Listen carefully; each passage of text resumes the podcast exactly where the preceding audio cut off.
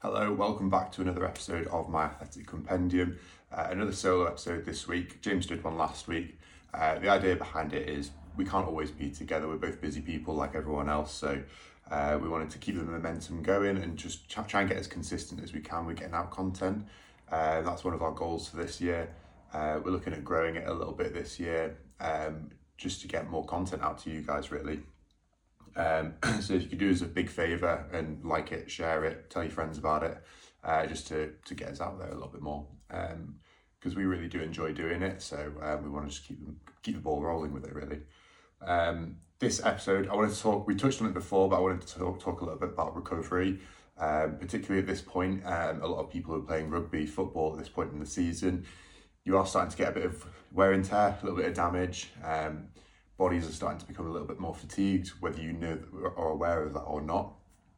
Uh, even just feeling a little bit lethargic in terms of momentum um, and motivation going into the back end of the season, because uh, it is a long old season, especially you know my personal experience being through rugby. Um, it does batter you and bruise you a little bit, so it is important to focus on that kind of recovery element.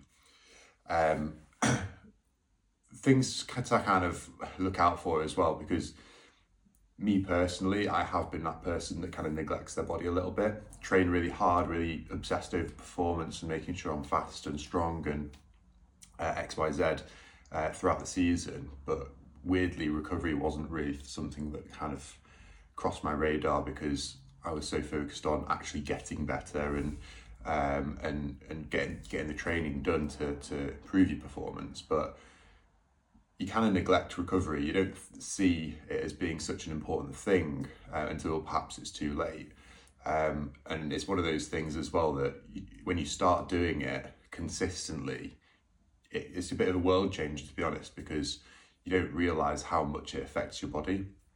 And doing the, the little things to help you recover um, obviously, James um, has touched on the kind of nutrition side of things of how important that is in terms of recovery, making sure you're replenishing carbohydrate stores, making sure you're having loads of protein um, to help your body recover um, from the nutrition side of things. Um, but the, the little things that you can do in your training program or even at home, um, they do require effort. There's no there's no denying that. you do have to consciously do it um, but um, when you do kind of get consistent with it, get a bit of a routine do it, make sure you're doing those little things every day, the, the benefits that you get are, are ridiculous, they're unreal. Um, some really simple things that you can do, obviously, like having a morning stretch routine, which doesn't have to last long, five minutes, whatever, just to hit all the key areas. Because especially if you're training Tuesday, Thursday, playing Saturday, you're working full time. Like we're not full time athletes, most of us. So um, we've got to make sure that you know we are aware that when you sat down at a desk all day or sat in a car commuting a lot, um, you are aren't moving. You know, you're being stuck in this one position. You're working your muscles really, really hard, um, and then you're fixing them in a position all day, every day. And you've got to make sure that you do get a bit of movement in there. So having a morning stretch routine just allows you to get that bit of movement in there in the morning, um, to to kind of help your muscles get to the end of range um, under you know decent tension but un- under no resistance. Uh, that's really really important. Um, just GCSE PE stuff really to be honest. Um, other things that you can do. Um, a big thing that I'm um, I really rate is self myofascial release or foam rolling, um, massage guns, that kind of thing. Um, because although there is a bit of a technique to it, you do have to kind of learn how to do it um, because just rolling up and down on a foam roller isn't going to do anything really, to be honest.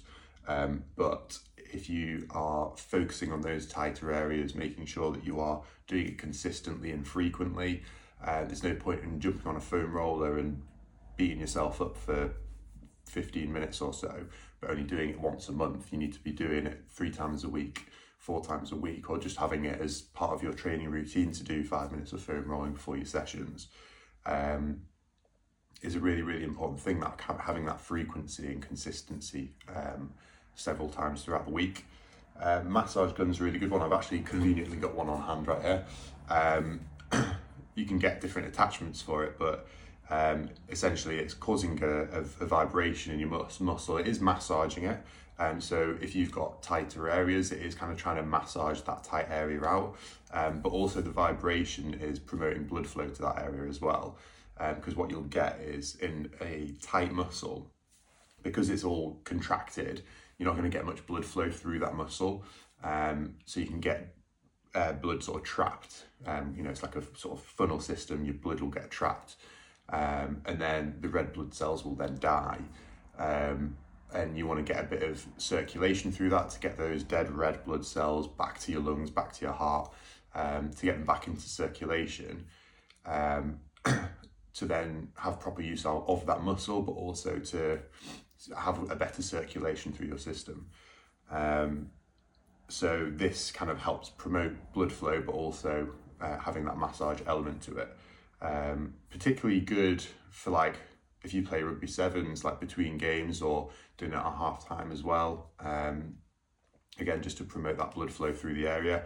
Um, but you don't want to be going really, really at it um, because uh, you don't want to damage, your muscles during the day. But um, you want to promote that blood flow, so that vibration will help. Um, but yeah, they're a really useful tool, and to be honest, really lazy. You can just kind of do it while you sat down. So um, they are very, very useful. Um, you know, if you're sat down watching TV, you can just um, uh, have out of there. But um, they cost not that much. Like you can get a Theragun, which is hundreds and hundreds, but you can get like this one. I can't remember exactly how much. I think it was like seventy quid, but you can get them for thirty. But just be mindful that it might not last ages. Um, but that one's decent. Um, Liner, I don't, don't even know what brand it is to be honest. It's uh, probably a dodgy brand, but seems to work for me. Um, just anything that can hold battery and, and do the job really. Um, you can get mini ones, like tiny little ones, which are good for like the smaller, intricate muscles around your shoulders and traps and stuff. Um, but that that's fine. That does the job. Um, other rec- recovery techniques, obviously, like we've spoken about, you've got your stretching, you've got your foam rolling, you've got your massage gun, um, hot cold therapy.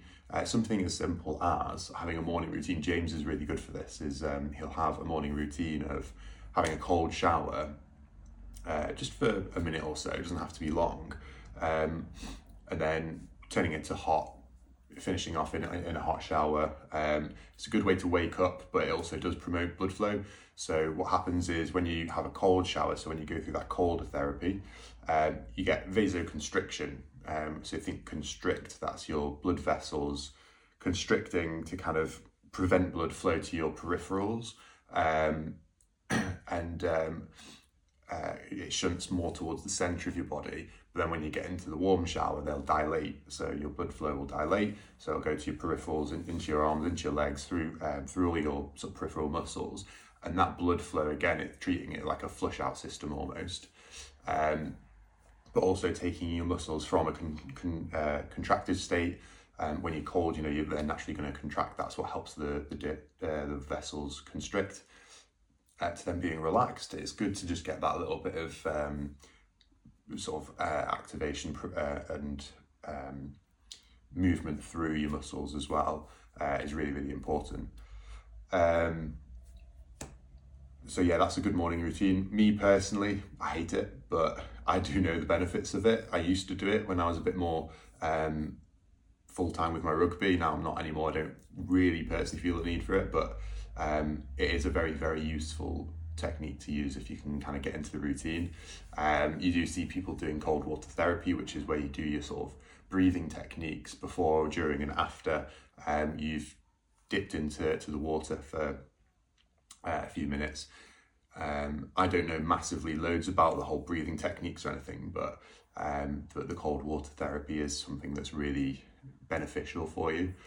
Um, so again, if you wanted to try that out, you can try that out. But maybe it's a good idea in the morning to kind of wake you up, but um, and maybe less so in the evening. I don't know, but um, that's that's that is a good technique there. Um, and again, something that you do genuinely feel the benefits after a few weeks of doing it, um, and you don't realize. But um, so yeah, hot cold therapy. Um, things like Pilates and yoga and things like that, like we mentioned, it's kind of on the same spectrum as um, as just stretching in the mornings, but um, perhaps under a little bit more body weight resistance uh, which is good for core strength and joint stability, but you're also taking your muscles through that end range. So again, something that can be quite quite beneficial in, in uh, Pilates. So um, yeah, just trying to hit you know one or two of these areas uh, every day or every other day is is going to be massively massively beneficial. Uh, I can't stress to you enough like having the routine is the key thing here. Um, because like I mentioned before, it's all good and well doing it once, but um, and, you will get a bit of benefit from it, but it's going to only be short term. If you want long term benefits, then it's consistency is key. Um, one thing I probably should have mentioned at the start of the episode would probably have been um, what it is about recovery that that makes you perform better. Um, you know, if you're whether it's mentally you're feeling lethargic and your body feels a bit knackered, so mentally that's going to affect you in terms of what you think you're capable of. Like that's one side of things. There's more psychological side of things, but the actual physical benefits. Um, imagine you're you're training throughout a four week block, six week block, eight week block, uh, or if you're at this point during the season where you've been playing or training week in week out, playing pretty much every week. Um, your body's building up this strain strains building and building and building. Um, and you will be getting stronger, you potentially could be getting faster, but you'll eventually hit a plateau um, because your training volume's really, really high and not actually able to let your body recover from all of that training. Um, and that's when you're actually going to get the uh, benefits of the performance. Um, if you think of a, like a, an endurance athlete or an event athlete, I call them. Um, so say you're a fighter you go through a training block, an eight week training block or so, um, and you're building the, the intensity the whole time. But then the week before their event, their fight, their race, whatever, um, they'll have a deload week, which is basically where they focus more, more so on recovery, um, drop the volumes right down so that they can recover, so they're at their peak on their fight time or their race time or whatever that event might be. Um, and that, that recovery deload week is so, so vital um, because it allows you to recover from all of that training to actually get the benefit of you know the gains that they've been making. Whereas the interesting thing about football rugby team sports where you're playing week in week out you don't have that. Your whole season is training training training training um, and yeah you might have a bit of a day off before um, but a week beats a day of, of rest um, if you've been training at that kind of intensity and that kind of volume um, so that's the interesting difference between your team sports and your event sports. Um, so it is good, and that's why the Christmas period is good, especially that we've just come out of, um, because you do have a couple of weeks to recover. It's probably not great in terms of alcohol and eating and whatever, but um, it does give you that little bit of rest. Um, so, you know, if you hadn't have had all the food, all the alcohol, you probably would be feeling really, really good going back into your games after the new year. Um, so again, something that's really, really vital. And I think that's there are more recovery techniques there. Like, don't get me wrong, there there are loads and loads of things that you can do. Again, James will touch more on the nutrition side of things, um, because that is probably, arguably, fifty percent of or more uh, of of the uh, recovery benefits that you're going to get is through your nutrition. So I'll let him speak about that one. Um, but I think I'll wrap it up there for this one. Keep it quite short, short and sharp, like James's, um, just to make it a bit more bite sized while we're on our own. But um, hopefully that gets you some kind of idea. Um, I think the key point mainly just being consistent and frequent about it. Um, minimum three times a week to actually focus on your recovery, even if it's 15 to half an hour, um, to just focus on your recovery methods. Um, but like I said, even better option is just doing little enough